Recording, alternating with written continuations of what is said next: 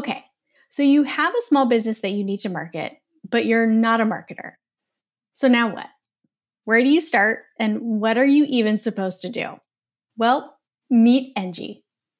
Engie is marketing software that simplifies marketing for small business owners. You can plan, organize, and get your marketing out the door and in front of your next customers fast. The best news Engie is turning one on May 8th, so you can make marketing way more manageable for yourself for only $19 a month for your first year with the code BDAY. But don't wait, this offer ends on May 31st.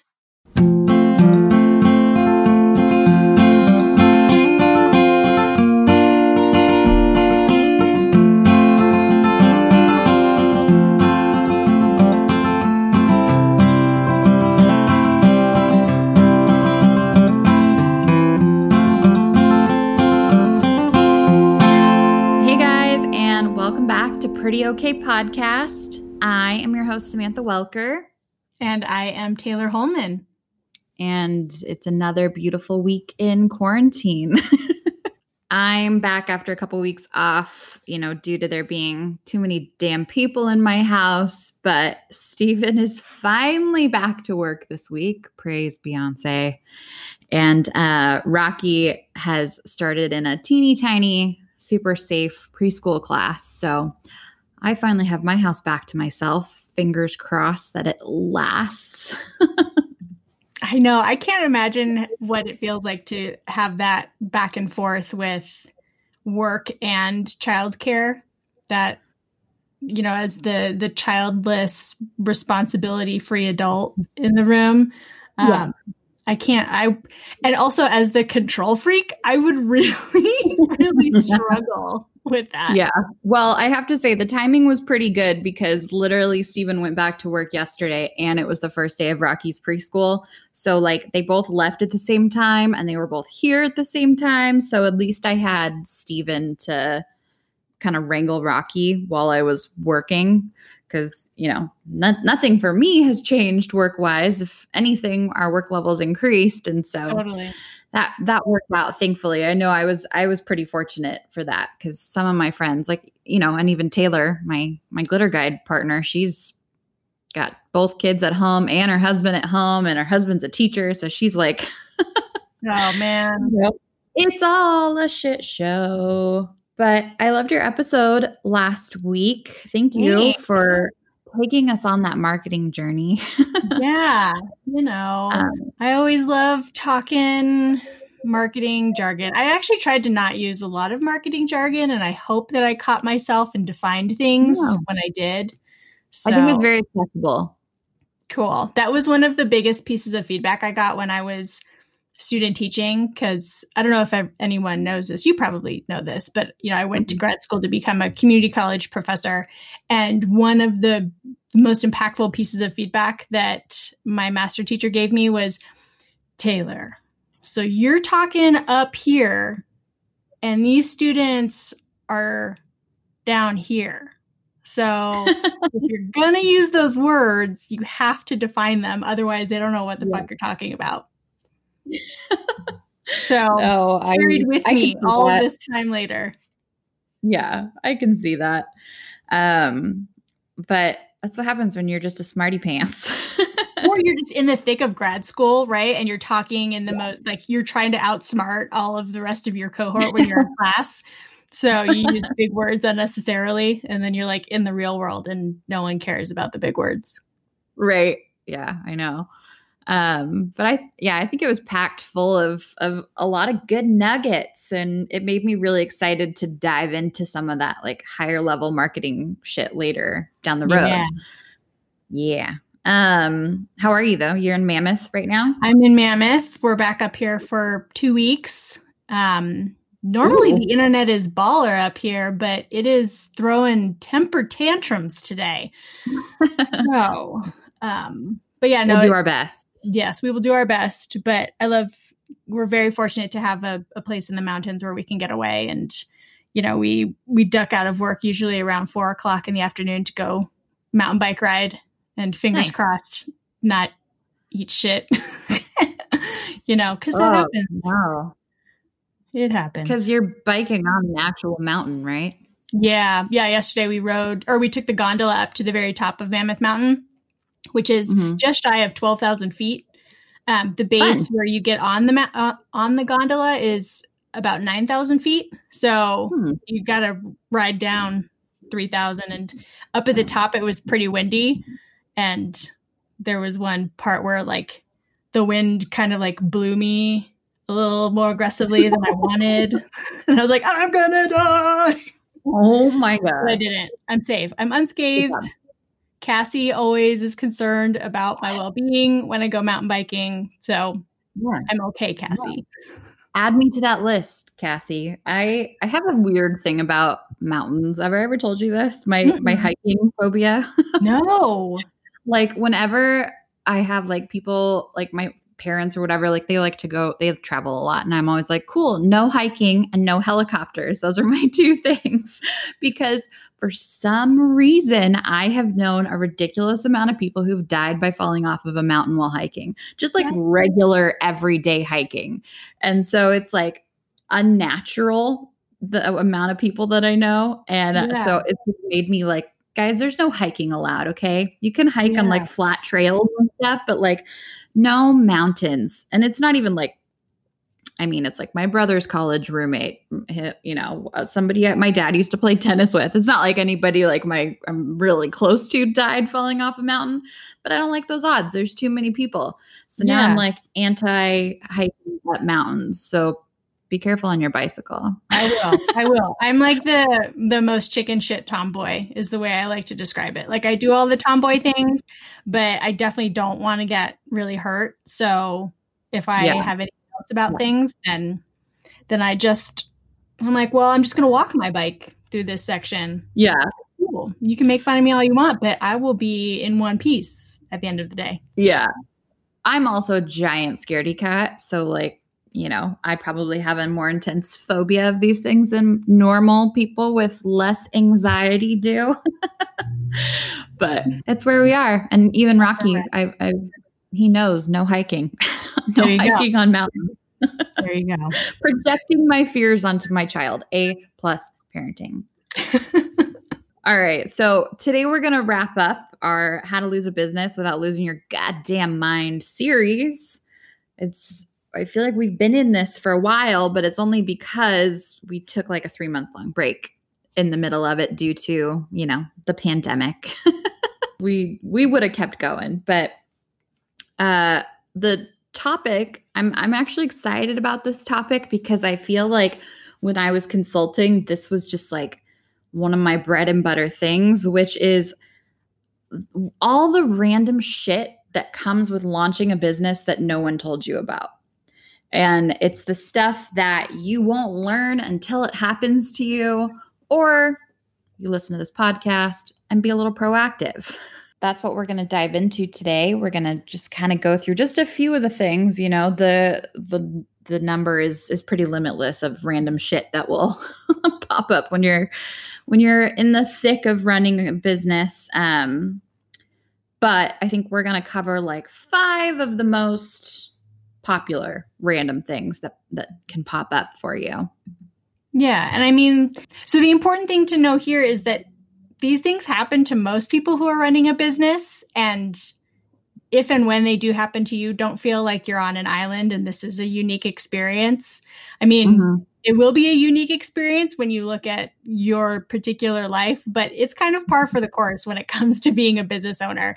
So the goal here in having this conversation about all the random shit that happens is so that you can hopefully maybe see it coming from farther away and then that way you can prepare for it when it does land on your doorstep.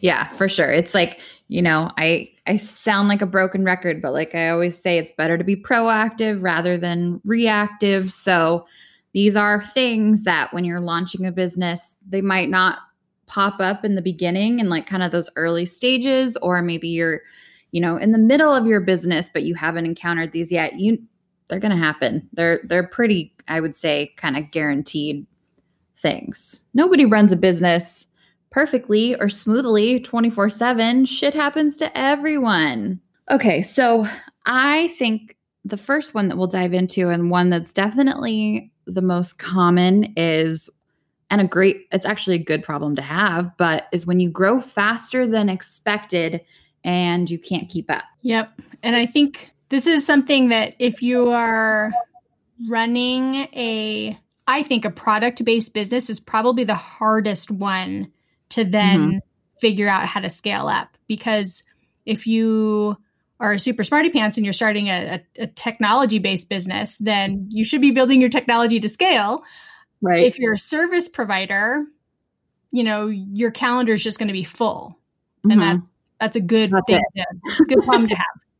Yeah. But when you have a physical product and now you have to think about maybe finding new supply chains to, you know, complement what you already have established and, you know, increase the pace of your production schedules and then somehow figure out how to get orders packaged and out the door, that mm-hmm. can be kind of a cluster. Yes, for sure. And you know, I think a lot of the the previous episodes and the stuff we've talked about can help you kind of avoid these things, especially if you're launching a product-based business. I think about um oh, what are they called? They make the CBD gummies. Uh, Not Pot. Have you seen them? Mm-mm. Okay, so their branding and their marketing is brilliant. It is so fun. It's basically like the gummy bear vitamins, but with CBD in them, and they're oh. called oh. Not Pot. And so, like, they've had billboards that said Not Pot, and like, it's catchy, right? Like, you, if you go and you look at their website, which I'll put it in the show notes, or their Instagram, like they they have really, really good marketing and really good branding. They've covered those bases very well. What they did not anticipate was being as popular as their branding and marketing made them out to be. so they've had huge gaps and lulls in availability because of suppliers and this and that and the other. And I think, I mean, I know speaking from personal experience, I've lost I lost my interest.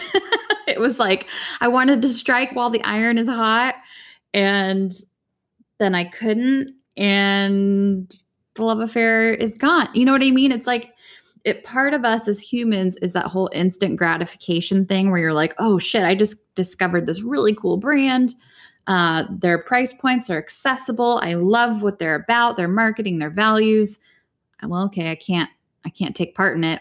I guess I'll go find something else. You know, it was kind of how I felt about it. And I think that's just a huge mistake that business owners make. And I say this all the time again God, I just need more phrases. I say the same things over and over. but you have to launch your business with the assumption that it's going to be a huge success because otherwise you're going to end up not being able to capitalize on all that hard work. So I think that not being able to grow and expand properly is is very detrimental. While it's a good problem to have, you also need to just make sure that you have your bases covered. Yeah. So this probably I think one of the the quick fixes, quick in air quotes, right? is making sure that you are overstocked in your inventory. Mm-hmm. Right. So that if you do get this influx of orders that you have product to send out.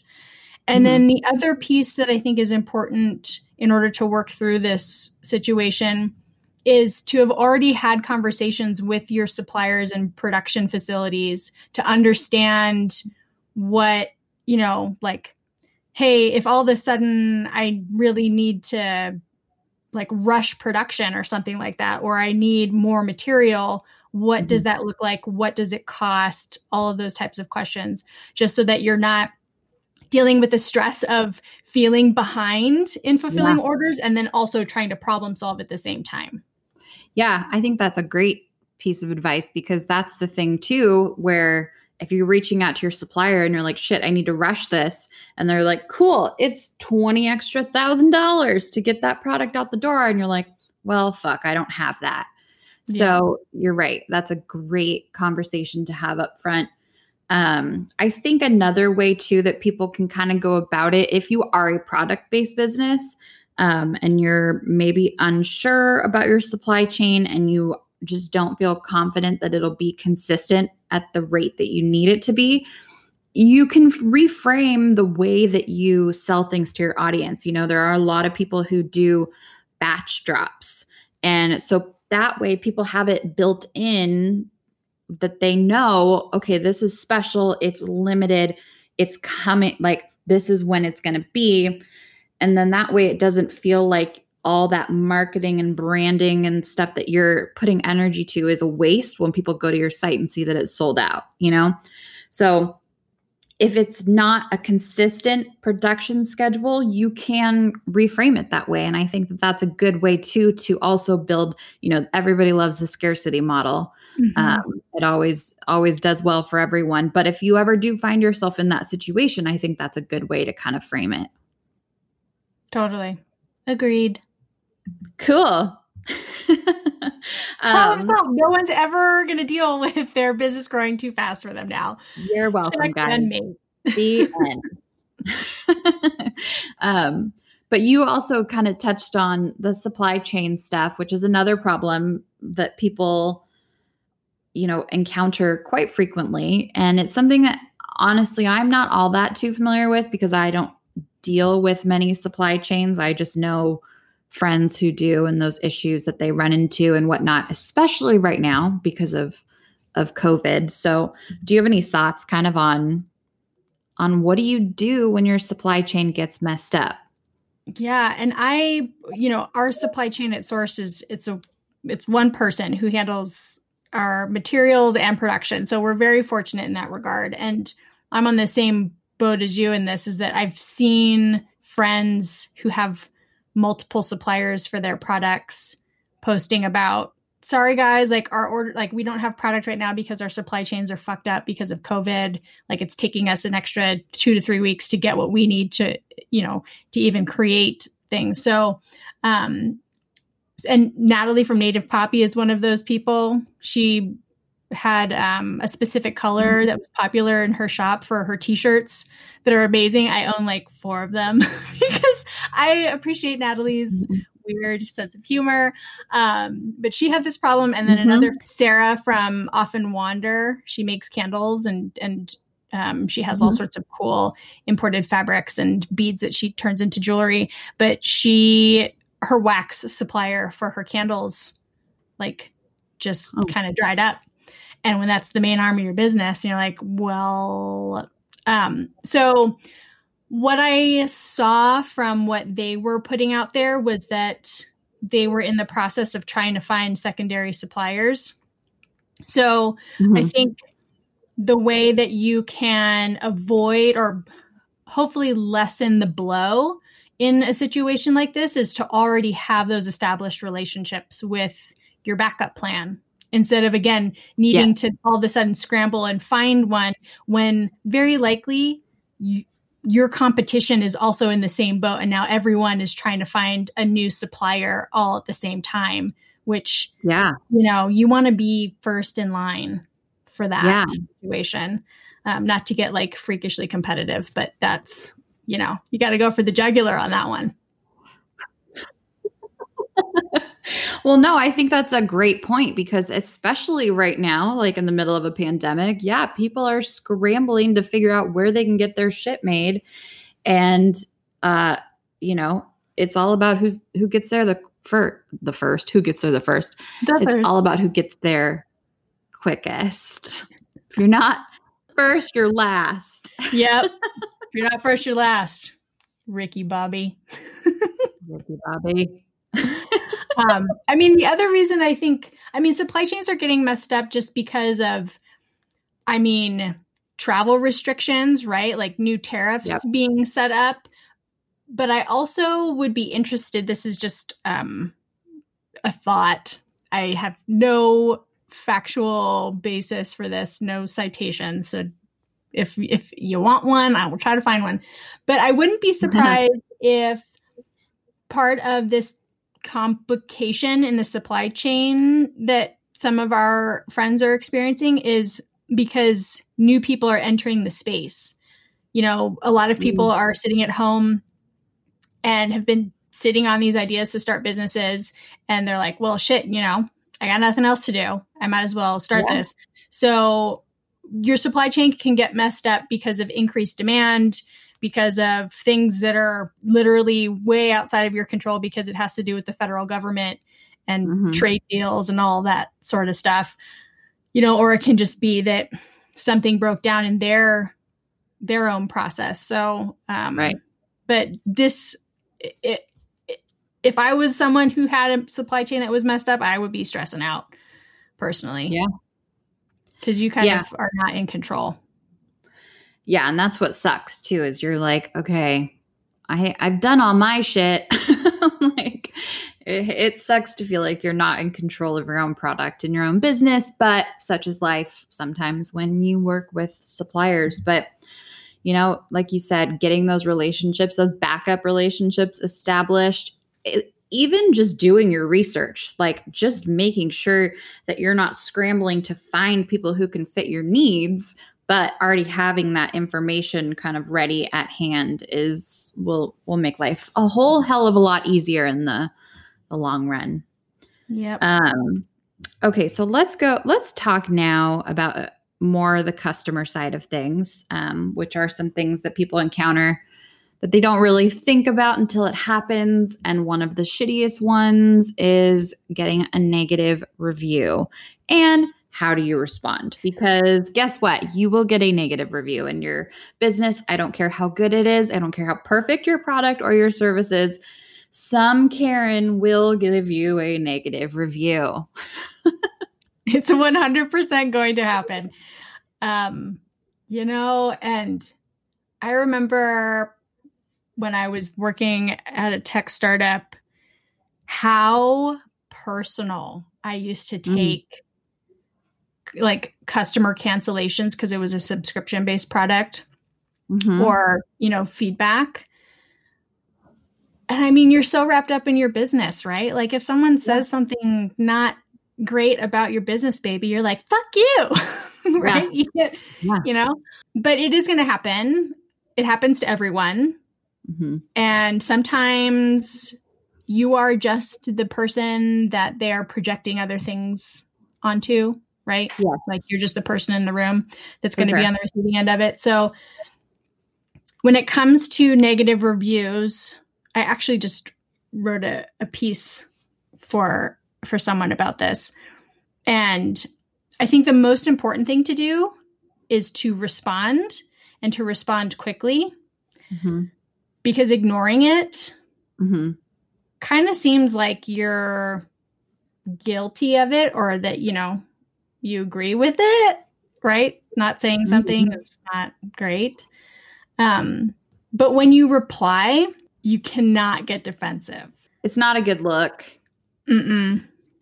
And I think after, so I know I said re- reply quickly, but if you need to take a second and go scream into a pillow or whatever.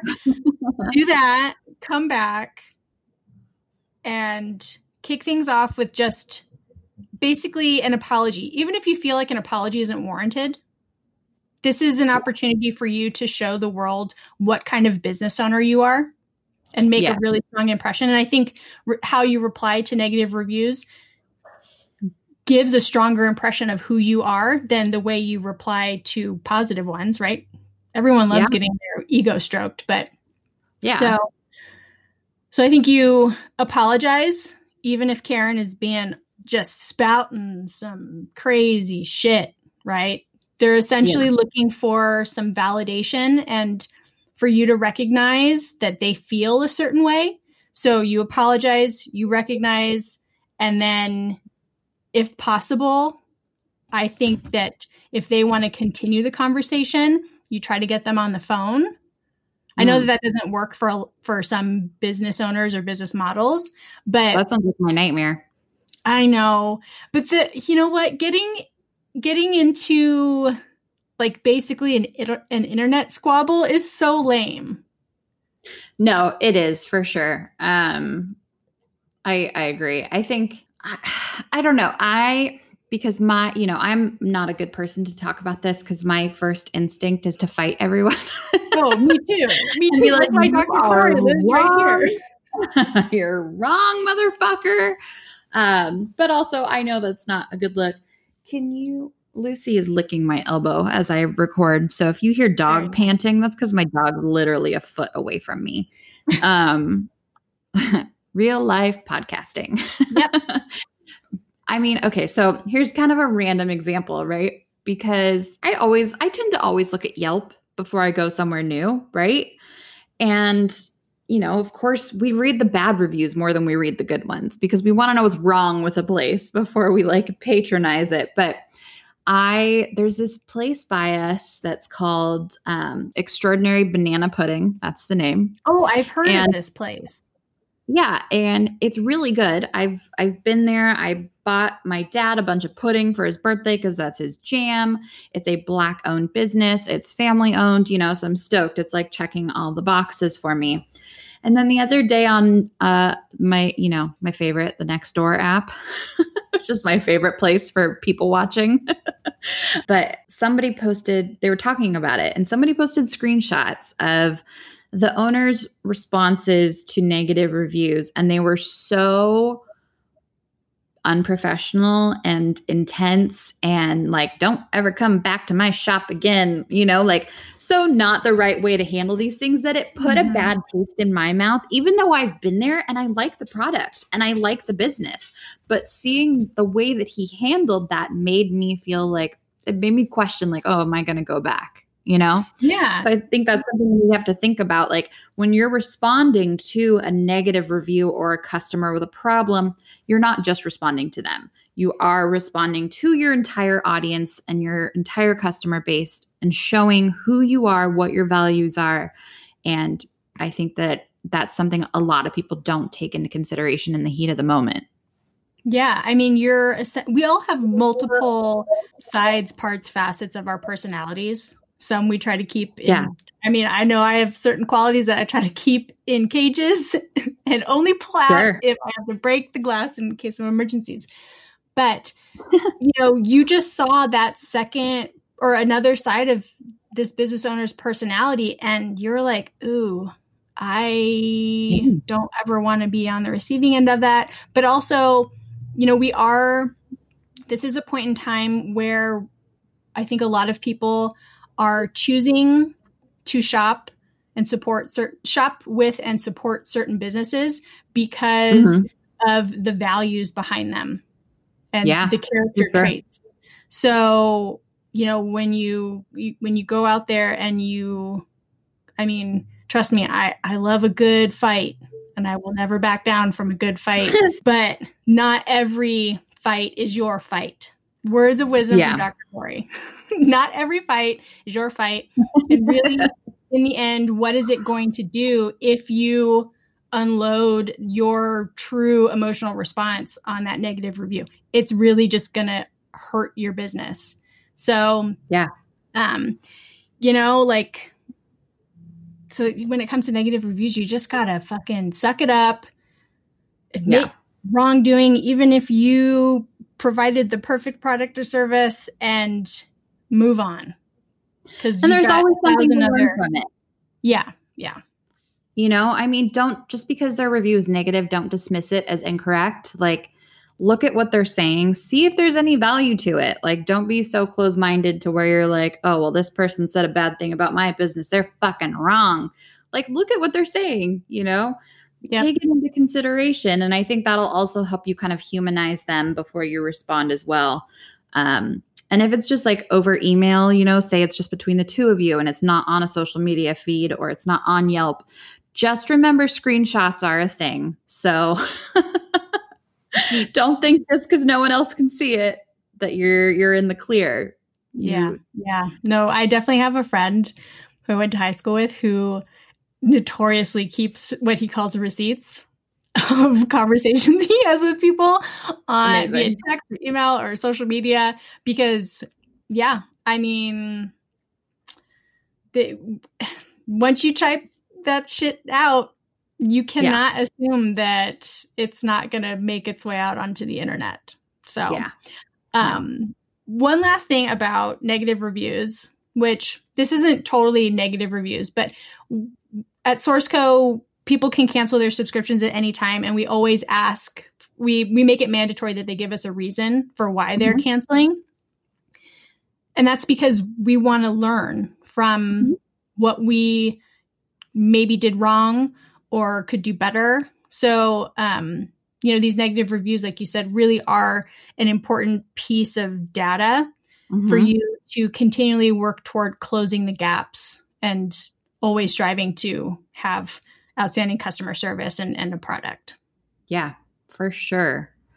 Um, and I think that kind of leads into the next point we we want to talk about, which is not just negative reviews, but high maintenance customers. which high maintenance customers are I'm going to I'm to th- you know, put my money where my mouth is here and say that they are the number one reason I say to be proactive rather than reactive. Because everyone who owns a business has dealt with a high maintenance customer or will deal with a high maintenance customer very early on because there are a lot of high maintenance bitches out there. It's just a fact of life. There are people who are not getting enough attention at home and need to take it out on someone's poor small business. and you really don't realize how fucking entitled some humans are until you own a business because they mm-hmm. think that if they're giving you money, no matter how little amount that money may be, that you have to do every single thing for them. And I think that high maintenance customers are incredibly time consuming and expensive because, and I'll give an example of of my friend uh, Meryl, who's an angel. We love her more than we yeah. love anybody else in the world. And she has an incredible embroidery business, right? She, I hope she doesn't mind me telling this story. Sorry, Meryl. Um, But she's been dealing with this customer for a few months now who's having a baby who requested a custom commission. And there's been so much back and forth and so many revisions that it's now no longer profitable for her. And that's a huge thing that I think so many people encounter when they're doing when they're launching their business. If it's product based, if it's service based, like God, I can't tell you the high maintenance customers when I was consulting. Oh my Lord. It's yeah. like they think they can text you at 2 a.m. with their business problems. It's like, no, bitch, boundaries. yeah. Silencio. Yeah, this definitely, when it comes to a service based business, you know, everyone that I know that has a service based business has experienced this where it's scope creep. That's what it, it shows up as.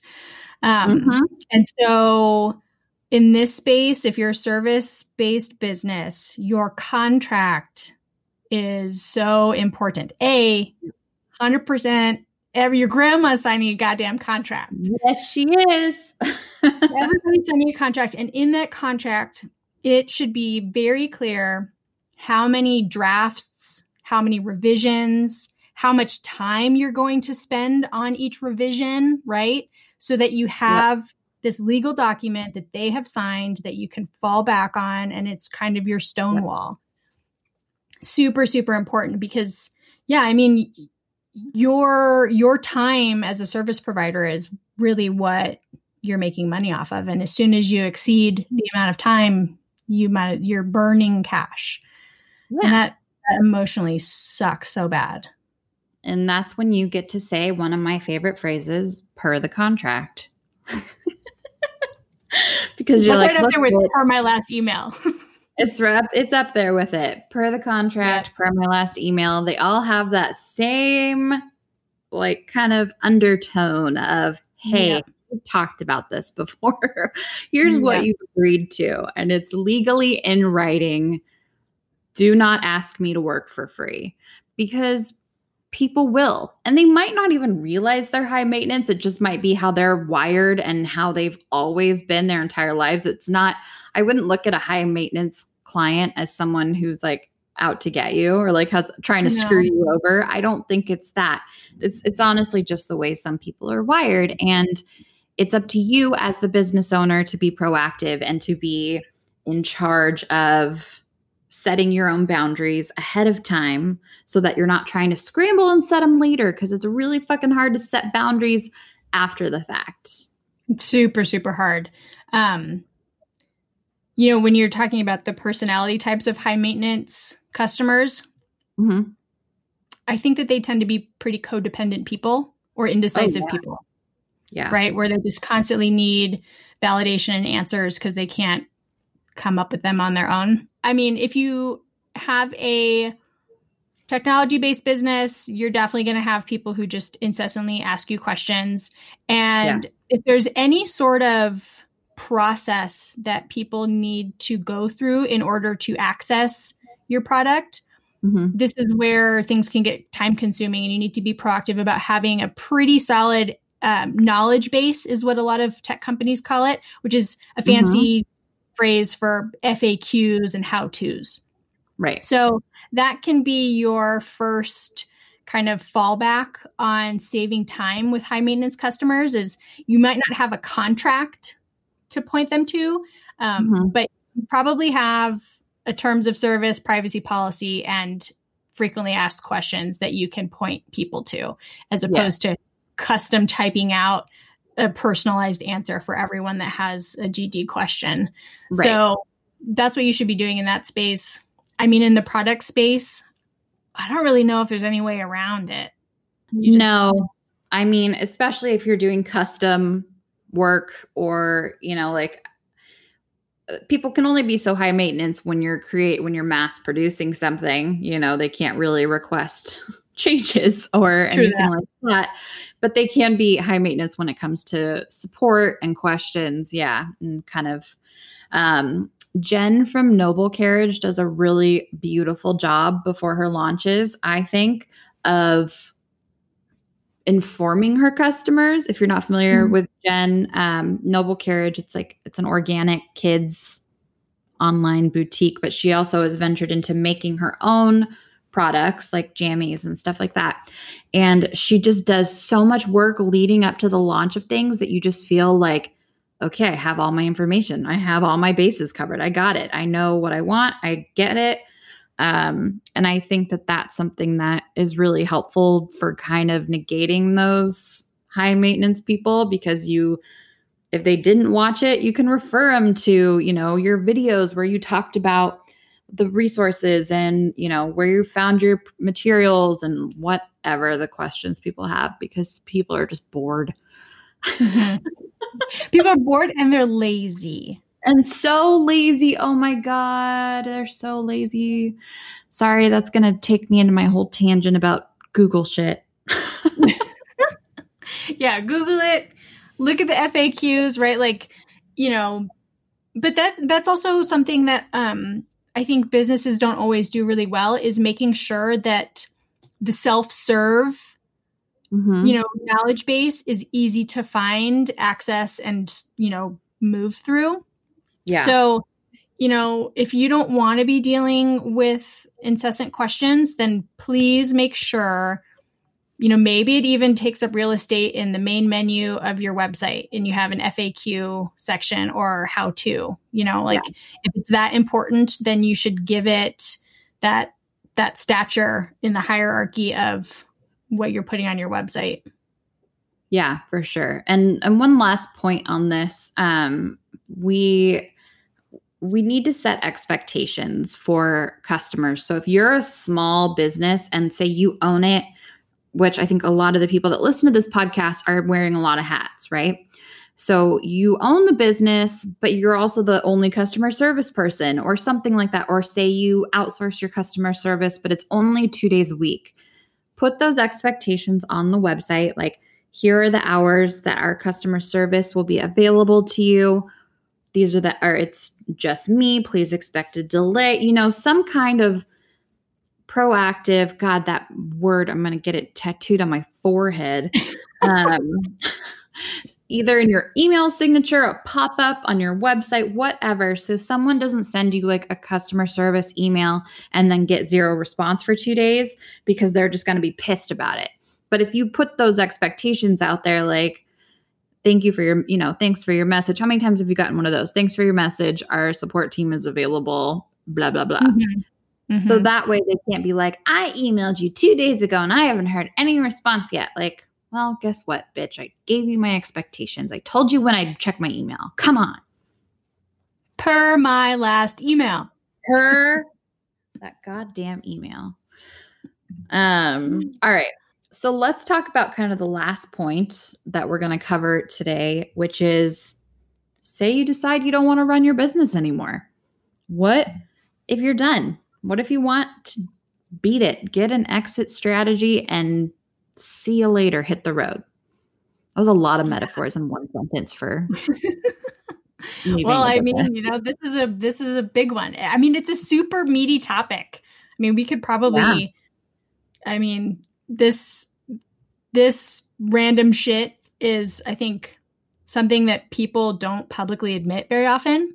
Yeah. And I don't think that they'll ask this question like because they're afraid that it is interpreted as them failing, not being good enough at it, you know, all of right. those negative connotations.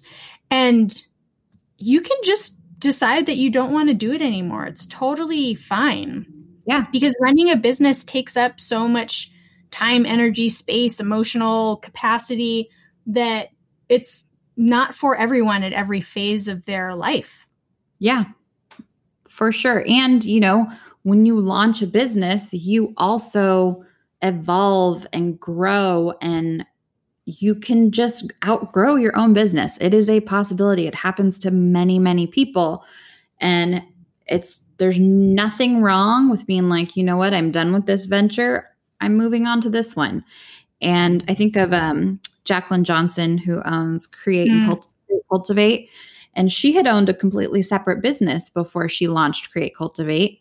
She sold that and then used that money to launch Create Cultivate, which is a huge success. And I think that's something you know, not, I won't, I don't say it's a goal like that everybody should launch their business with the goal of selling it, but you should at least launch your business with that as a possibility, that being an option. Mm-hmm. Because, mm-hmm. You know, unless you're like, this is it, this is my dream job, this is where I want to be for the rest of my life, things change and evolve, and there is nothing wrong with outgrowing it. Yeah. And when it comes to like the types of exit strategies you can have for yourself, selling a business is always one of them. Um, mm-hmm. I think mm-hmm. that's the one that is pretty glamorized nowadays. Sure. Especially, you know, if you're seeking outside investment and capital, it's like every everybody's exit is to sell the business for a ridiculous amount of money. Right. But, you know, another option that I think is viable for some people if your goal is to have something that creates quote unquote passive income, which I hate mm-hmm. that phrase because there's no such thing as like truly passive income. Everything takes work. But you know, if you want if you get to a point where you want to step back, then mm-hmm. your exit strategy can re- then require hiring and building a team to keep the business running and then you are yeah. like a silent partner at that point where you're not hands-on right. and involved in the the daily operations of the business so yeah. there's different things that you can explore that don't always require shutting a business down um, but it's a question that i have a couple friends who have software as a service SaaS companies that mm-hmm. were in a small mastermind.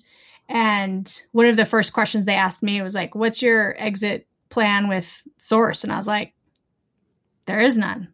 Like, I want, like, I want that business to be around. Um, mm-hmm. I can see it getting to a point where maybe I would." step out and the business would be big enough to bring in other people to do some of the responsibility or take over some of the responsibilities I have. Yeah but I don't ever want to sell that company. Yeah. Like that's not and if if at some point it's not what the four of us want to do, um, we technically could just like leave the shop up and not produce anything new. Right. And it could still maybe make money.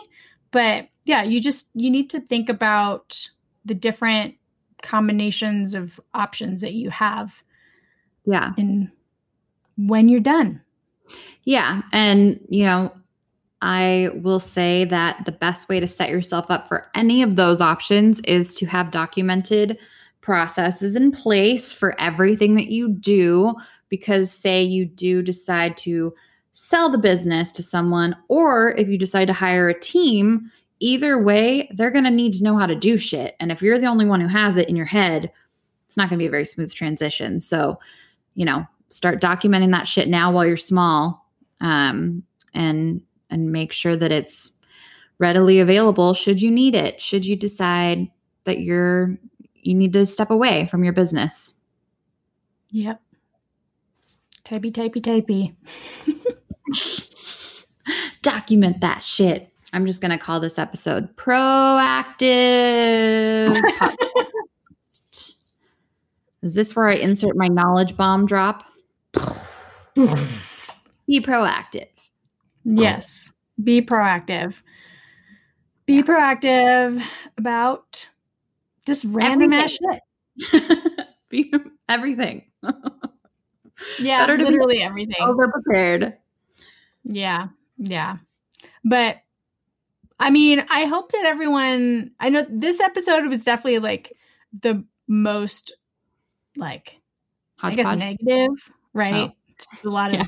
a lot of truth telling where like you're gonna have negative reviews and you're gonna have high maintenance customers and they're gonna Yeah. piss you off. yeah Um, but I mean, I don't think that this stuff takes up even a few percentage points of my my time, right? This is like No. such a small piece of what it takes to run a business and get it off the ground, but because these are all kind of more emotionally emotionally charged or stressful situations, they mm-hmm. can throw you off track pretty Yeah. quickly. And so that's why it's important to to just talk about the shit. Yeah. Yeah, no, exactly. I think that's that's very well put cuz it nobody wants nobody launches their business thinking about okay, who's going to hate this? and then when it comes in and you're like, "Ah, fuck." Like now what do I do? So, I it's just it's real life shit, guys. That's what we're here for. Um Yep. and you know, it's the things that you just might not think about until they happen to you. My so you know we're in the middle of um of working on launching or opening a new barber shop and uh we've been dealing with this landlord who I'm not a fan of. His he does not communicate and it drives me up the fucking wall. And Steven my beautiful wonderful sweet husband is just not a business minded person which is fine. He has me. So it doesn't bother him as much you know but one of the things I was telling him the other day, I was like, because he he finally was like, okay, yeah, I have an issue with this guy, and I said, you know, because this guy never wants to email, he wants to have be on the phone for everything, and I'm like, cool. After that phone call, you send a follow up email so everything is in writing. I said I always tell people to do that, and he's like, you've never told me to do that. I'm like, well, you're not one of my consulting clients. I'm like, maybe you should listen to the podcast, Stephen. There's some good little Yeah. nuggets on there. so it's like that was one of those things where it's like, oh, I just assumed everybody knew that that that was a thing to do, but you know, if you're new to business or whatever, like there are just some things that you're not going to realize until they smack you in the face. Yeah. And I think one of the things that you and I have in common is that we're both pretty cynical. what? Me? You know?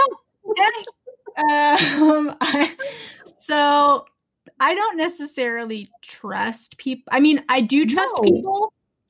I don't. I do trust people, but I also ass- uh, please don't hate me, everyone, for saying this. This is just how I feel, and it's how I like, you know, protect myself, so to Mhm. speak. Um, I trust people that they're going to do the right thing, but I also assume at some point they're going to fuck up, or and it's going to be my Yeah. responsibility to clean it up. So having a paper trail, Yeah. is really important for those instances where you might be caught needing to clean up a mess that you didn't create or mm-hmm. have evidence and receipts in order to make sure you're getting something that you were promised. Yes. Yeah. And I don't think that's cynical. I think it is proactive. Proactive. because, you know, the, okay podcast shirts that say pro. say Proactive. proactive. People are gonna be like, what is that? Like the acne brand? but I mean, here's the thing, and I'll say this again until I'm blue in the face, but everything's different when money is involved. When people's livelihoods are at stake, when it is their money on the line, it does not matter how good your relationship was prior, how much trust you had in that person prior. Money fucks everything up and it it can really create a shitstorm if you are not proactively prepared for it. So that's just one of those things where if if money is exchanging hands and it truly is a business transaction, which is another conversation I had with Stephen this morning. there needs to be a contract in place or write something in writing that you can use to cover your ass should you need to. Hopefully you won't ever need to, but you will. Yeah, I mean, we. This is something I could definitely do a whole episode on because I've Mhm. had I've had this happen multiple times. I've lost friends like um being in business with. I haven't lost friendship with anyone I'm currently in business with. Just to make that clear, I'm still friends with all of those people. Um, I'm talking about people that I am that no one knows about Yeah.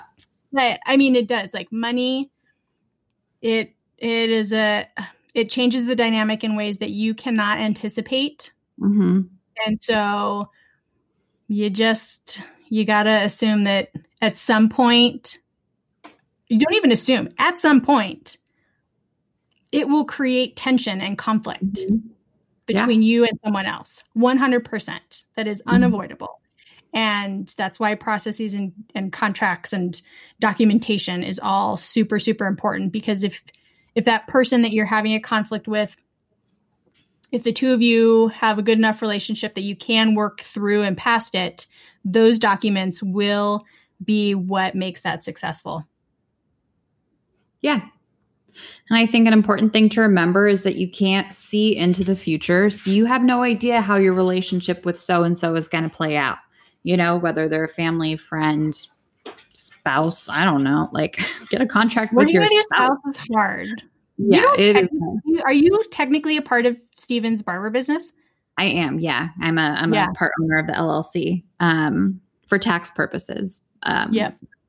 But I, you know, if if you have separate money, that's all I'm getting into. I'm I'm going down a tangent that we don't have time for. you know, we We'll should do do it. an We'll episode do about working with your spouse and friends. Yeah, because you you and I have both done that a lot, Yes. and it is it's a it's a huge huge huge conversation. Um, Yeah. I mean, Dr. Corey lives on my shoulder because she's she she had to get me through some dark days. Um, so maybe that'll be maybe that'll be our next topic because we don't have a next topic lined up. no, now we're back to talking about whatever the fuck we want to talk about and not yeah. stick into the series, although the series was great. I hope it was helpful for for everybody. Um, highly recommend listening to it from the beginning. If you haven't, just and again, too, if doesn't matter where you are in your business, each episode is gonna have nuggets and tips and stuff that will be useful to you at some point um, in the process of of running your your business. And you know, this I think this was fun. This the series. Yeah. Um, I was I had a good time going over some of the basics. Yeah. but I'm excited to get back into some some more singular deep dives into into topics as well. So Yeah. Um, It'll be fun.